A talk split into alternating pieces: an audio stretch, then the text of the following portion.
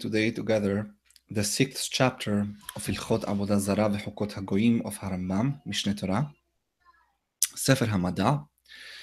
And this chapter will deal not with Avodah Zarah itself, but with some related prohibitions that philosophically and uh, in, in the actions, they are very much a part of Avodah Zarah. It's not one of the three categories of actions that actually constitute Avodah Zarah, but uh, rather were specified and called out particularly by the Torah as practices that um, they by Gezerat HaKatuv that they are Avodah Zarah. Um, Oven Ideoni is the beginning of that. So with that, we'll begin Perek Shishi.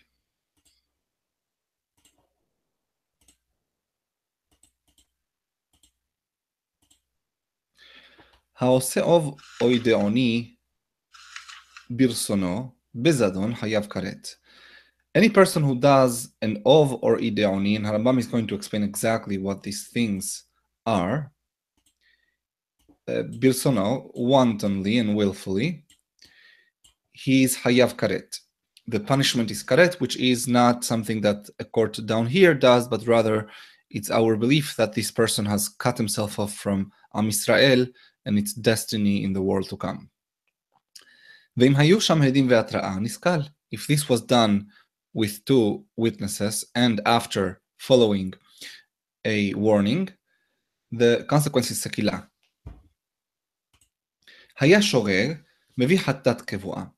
If the person was not aware of what he was doing, he didn't know it was forbidden, or he didn't know what he was doing, he was missing one of the elements in knowledge of the action he was committing, then the consequence is the hatat kevu'ah, a fixed hatat, which means it's a hatat that does not depend on how much the person can afford. Everyone brings the same. Kesad ma'aseh What is this ov that we spoke about? Ov, by the way, to remind you, is what Shaul HaMelech did in order to allegedly communicate with Shemuel HaNavi. זה שהוא עומד ומקטיר קטורת ידועה it's when someone stands up and brings a known incense, and with known, I'd I'd add uh, in a footnote that some incenses have uh, the effect of causing hallucinations. The person takes a branch of myrtle and, uh, and shakes it around the smoke. והוא מדבר בלט בדברים ידועים אצלם and says certain formulas that are known. And he does it in a sort of like a ventriloquist way.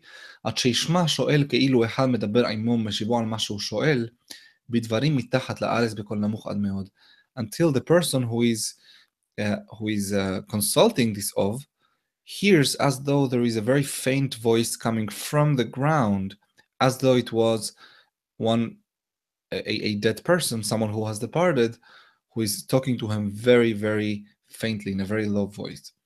And it's almost, it's so faint that it's almost as if it's not uh, perceived, it's not perceptible to the ear. And then the person, the, the illusion is, since this voice is so low, that the voice is coming directly to the mind. Some sort of telepathy. וכן הלוקח גולגולת המת ומקטיר לה ומנחש בה עד שישמע כאילו קול יוצא מתחת שחיו, שפל עד מאוד ומשיבו. כל אלו מעשה אוב הן והעושה אחד מהן נסכל.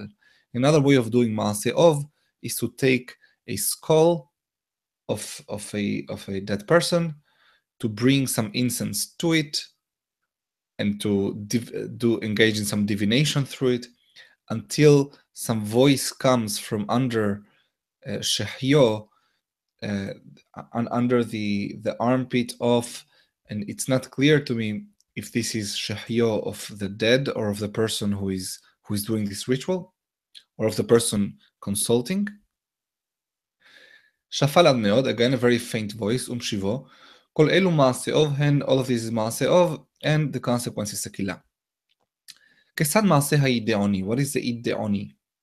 מניח עצם עוף ששמו ידוע בפיו, he takes the ideoni is a little different. They take a bone of a bird that was called Yadua. So Ideoni means the bone that comes from the bird whose name is Yadua. ומקטיר קטורת, he brings some incense, ועושה מעשיות אחרות עד שיפול כנכפה, and he does some uh, engages, engages in some other activities until he looks as though he's possessed, וידבר בפיו דברים שעתידים להיות, and then he speaks, the one who is doing the Ideoni, he speaks with his mouth things of the future. It's as though he's consulting the, the birds um, on matters of the future. There is a word in um, in English, um, A U G U R. I don't know how to pronounce it. I think it's augur, and uh, augur. Uh, the the to augur or to augur meant in uh, uh, ever since Roman times to console the birds about the future. Uh, so this was something pretty, pretty common.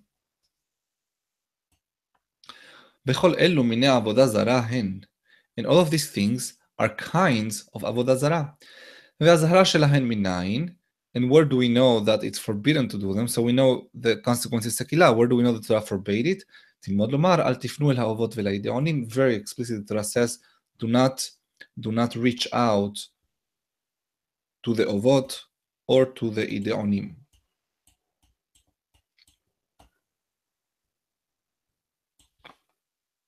ג' הנותן מזרעו למולך ברצונו בזדון חייב כרת.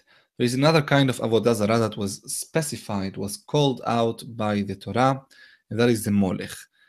Harambam is going to explain here that the molech, in, in the next halacha, is going to explain it's not as some other Rishonim believed that uh, you'd actually sacrifice your child to the fire, but rather this was extremely simplistic you the only thing you'd do would seem very inconsequential, which is just walking through the fire with your child without anything happening to either of you. And that's probably the reason why the Torah called it out, because it was such a seemingly inconsequential act. Nothing happened. Nothing happened after after doing that, and uh, and therefore you would think uh, there is nothing to it why not? But no, this is one of the most severely dealt with actions in the Torah, in the whole Torah, and it's called out several times by many pesukim. הנותן מזרעו למולך ברצונו בזדון חייב כרת. He who gives from his from his uh, uh, uh, progeny to the molech willingly, wantonly, he's, uh, he deserves karet. בשוגג מביא חטאת קבועה if he does it uh, but without knowing it's forbidden, then he brings chatat kebua. We explain what that is.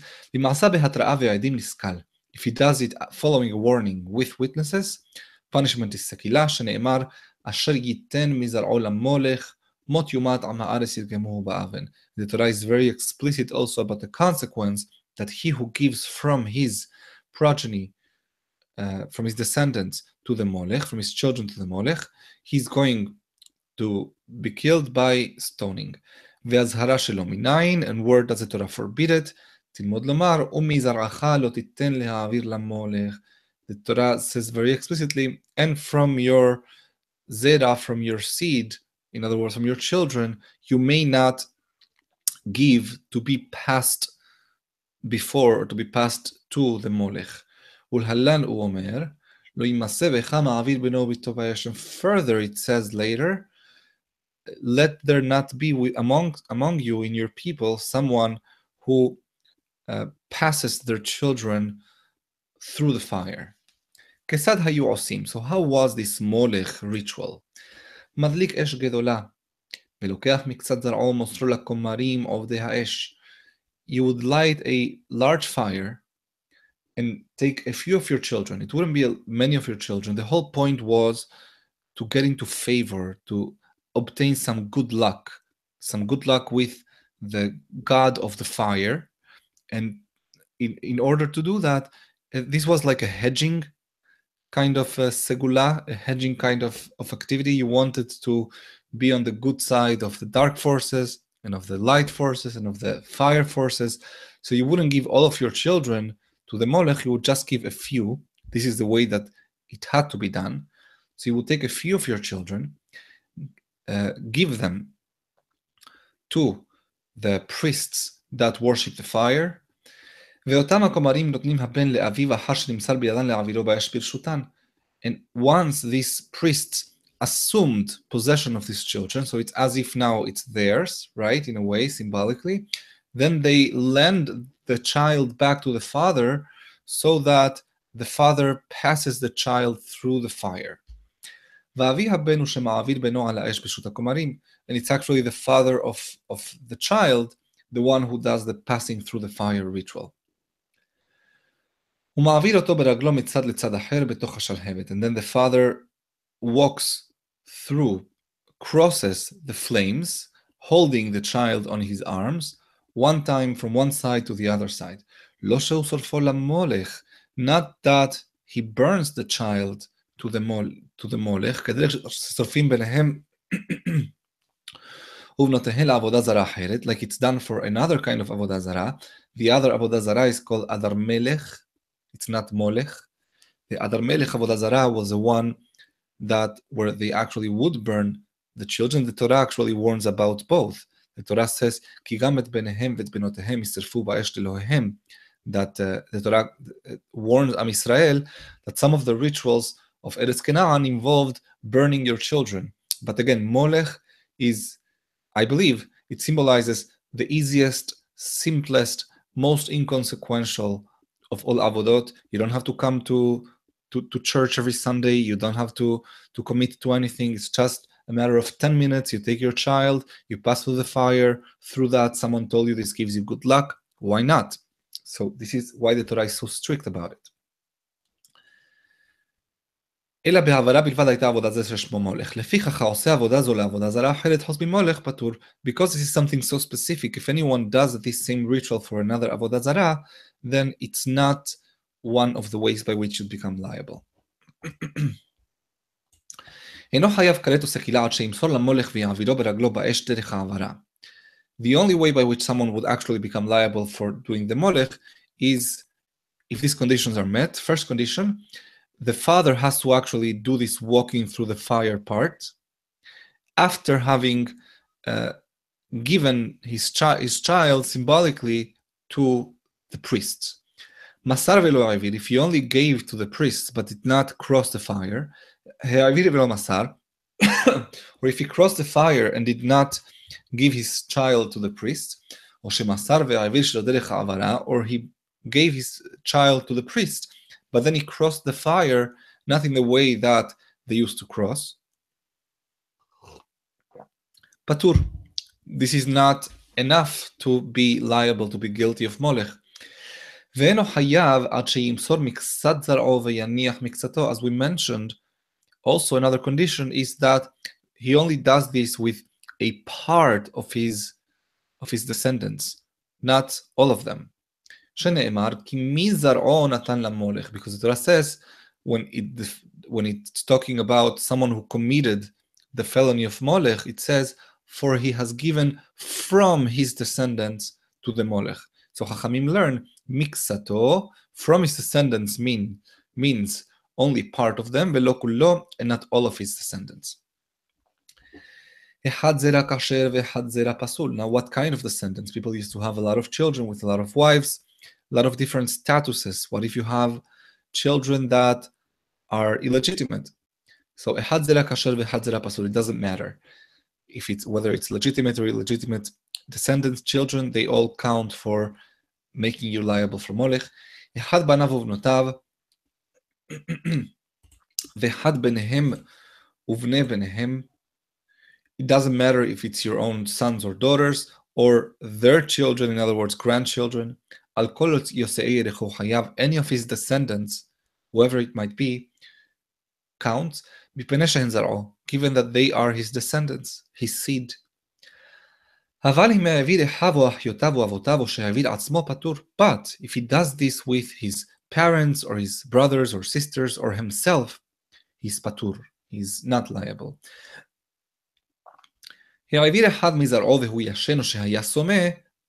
Furthermore, if he does it with one of his children or grandchildren and the person was either asleep or blind, he's patur. It seems to be that the point of this exercise was for the child to see the fire.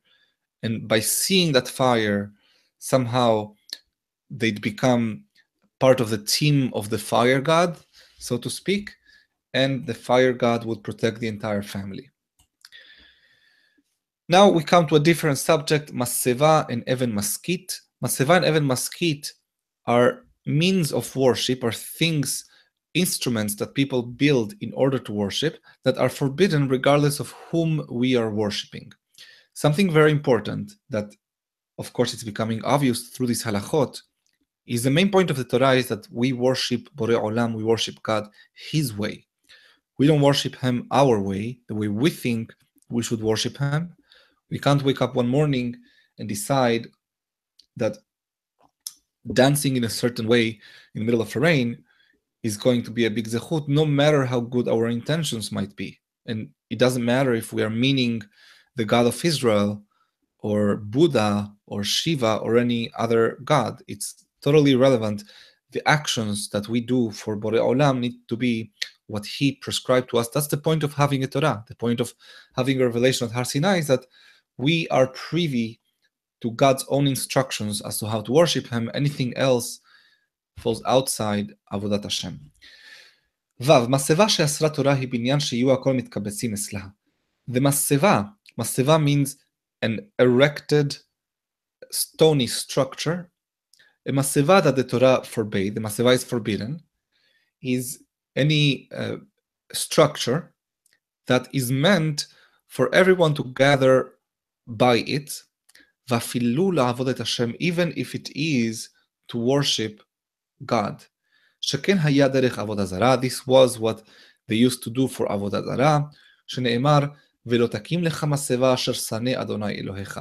And you may not, and you may not uh, erect a maseva, this kind of a, a stony structure, because Borei Olam, God, sane it. Let me point out the Avot built masevot. Yaakov Avinu made the very famous maseva, vayasem ota maseva, when he had the dream of the angels going up and down the ladder. And Rabbi Eliyahu ben Amozeg explains his pasuk, v'yotakim lecha maseva asher saneh, asher saneh, not that God hates it in absolute terms, because then we'd have a question, if God hates it, why did the Avot do it? But rather, asher saneh, that God came to hate, that God now that we have the Torah, decided to reject. So Asher Saneh is in the more active sense, in the more deliberate sense. You may not uh, erect a maseva because God has come to reject it. That's the way Ben Amozeg explains this pasuk, which I think is beautiful and explains why we shouldn't have the question with the avot. V'chol hamakim maseva loke, and whoever erects a maseva gets malkut. וכן אבן משכית האמורה בתורה Likewise, even maskit means a, a, a, stone of maskit has a few meanings. Eh, Tapuhe zahav maskiot kasef is a pasuk in, in Mishle. Uh, is a covering of something. It's also an ornament, something that makes something beautiful. And that is basically the two ways by which we explain what even maskit is.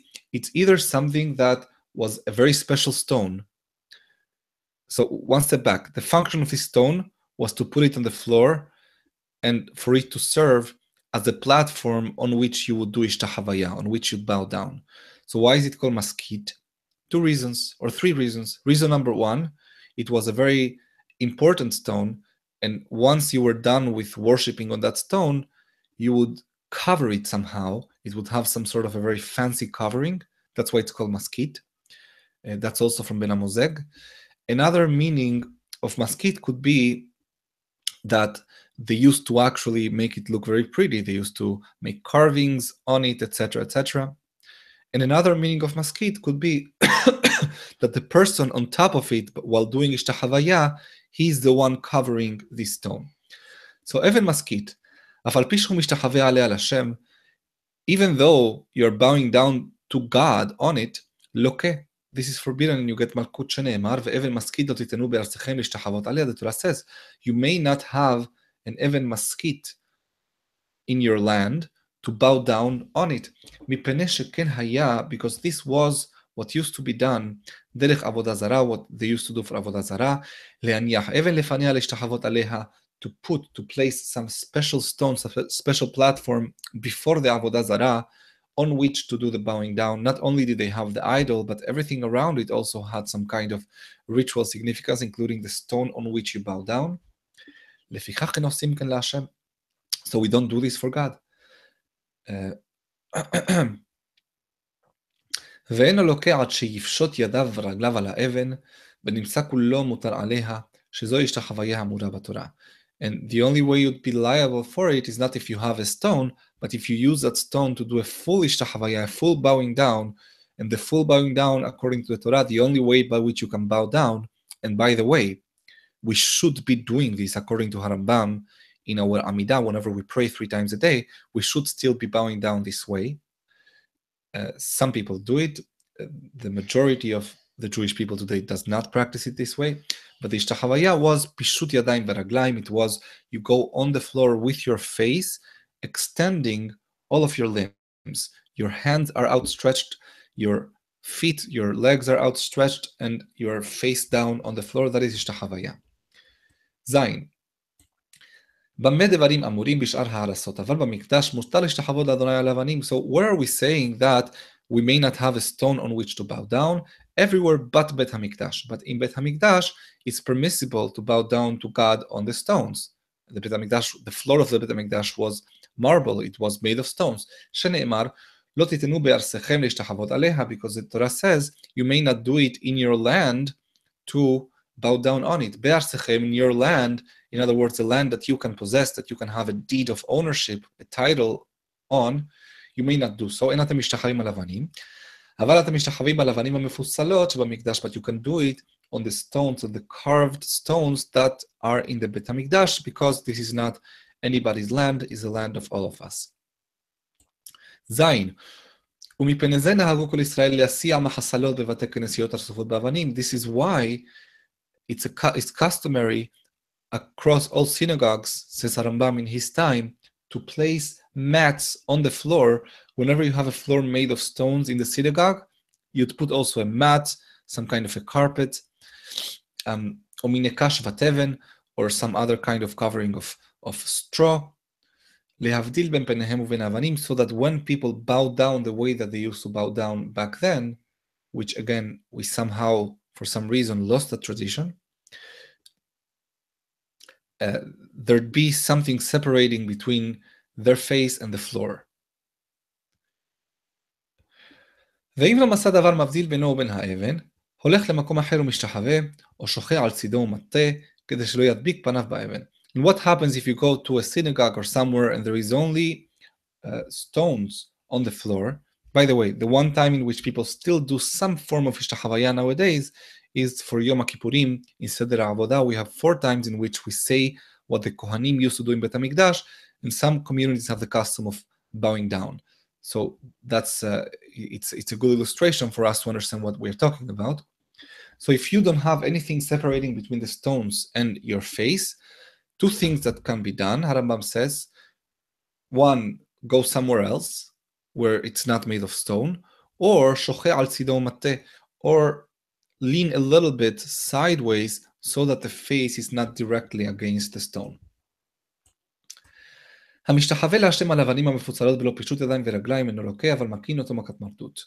Whoever does השתחוויה to God, not to עבודה זרה, to God, on uh, artificially carved stones, without extending his entire body, which would be the full השתחוויה, אינו לוקה. This is not enough to get malkut. There is no malkut. However, אבל מקין אותו מכת מרדות, but he's subject to a discretionary corporal punishment of the bed din of the court.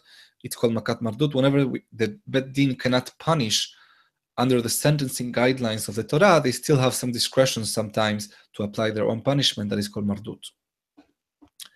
אבל לעבודה זרה, אחת השתחוויה בפישוט ידיים ורגליים, או השתחוויה בלא פישוט ידיים ורגליים, משעה שיכבוש פניו בקרקע לה נסכל.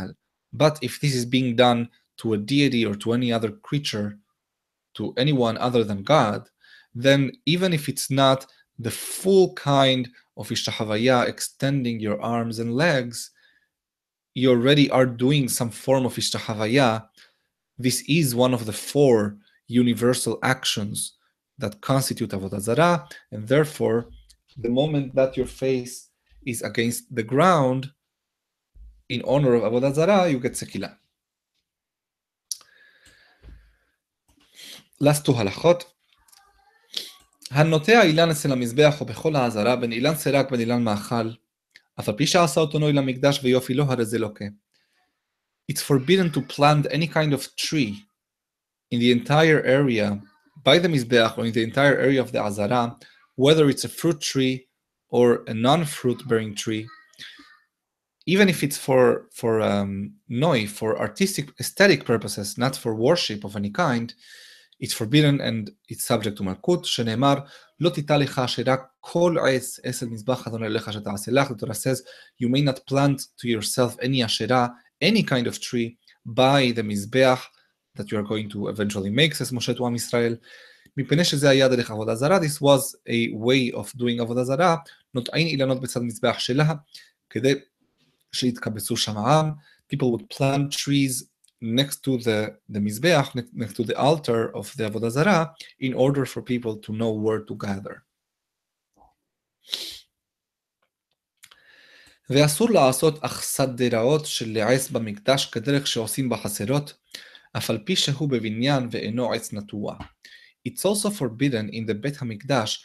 Now, ואסור, I just, just want to note, some people in this class have been um, have been paying sufficient attention to realize that Harambam doesn't always use the same language to forbid things. Sometimes it's asur, sometimes it's velo yase, sometimes it's hayav malkut, sometimes it's uh, hayav karet, and so on and so forth.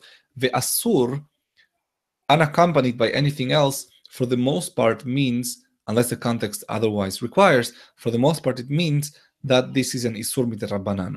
So ואסור לעשות החסדראות של העץ במקדש كذلك שעושים החסידות, it's forbidden, it's forbidden to build in the Beit HaMikdash um, some sort of a, a, a, platform or a porch, like you have a porch uh, going leading to, to a to a re residential house, right? So it's forbidden to do one of those of wood, uh, some sort of a um, I'm looking for a word. I think it's par- um, some a, an, an, erected structure made of, of wood that has a, a wooden uh, roof of some sort. although this is wood that is made, it's it's already worked, it's developed wood, it's not a tree, right? So I'm not making a tree, I'm just making some sort of a canopy made of wood. It's wood and it's not tree, although it's not a planted tree.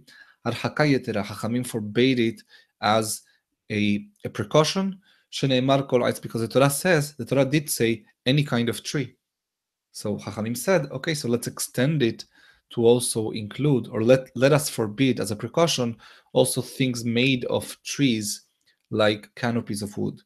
אלא כל האכסדראות והשיחכות היוצאות מן הכתרים שהיו במקדש שלאבן היו, לא שלעץ. Rather, all of those canopies and roofs of any kind that protruded from the buildings and the walls of the Bet HaMikdash were always made of stone, of rock, of granite probably, or of marble, and not from wood. And with that, we finish this chapter. We'll continue Be'ezrat Hashem tomorrow.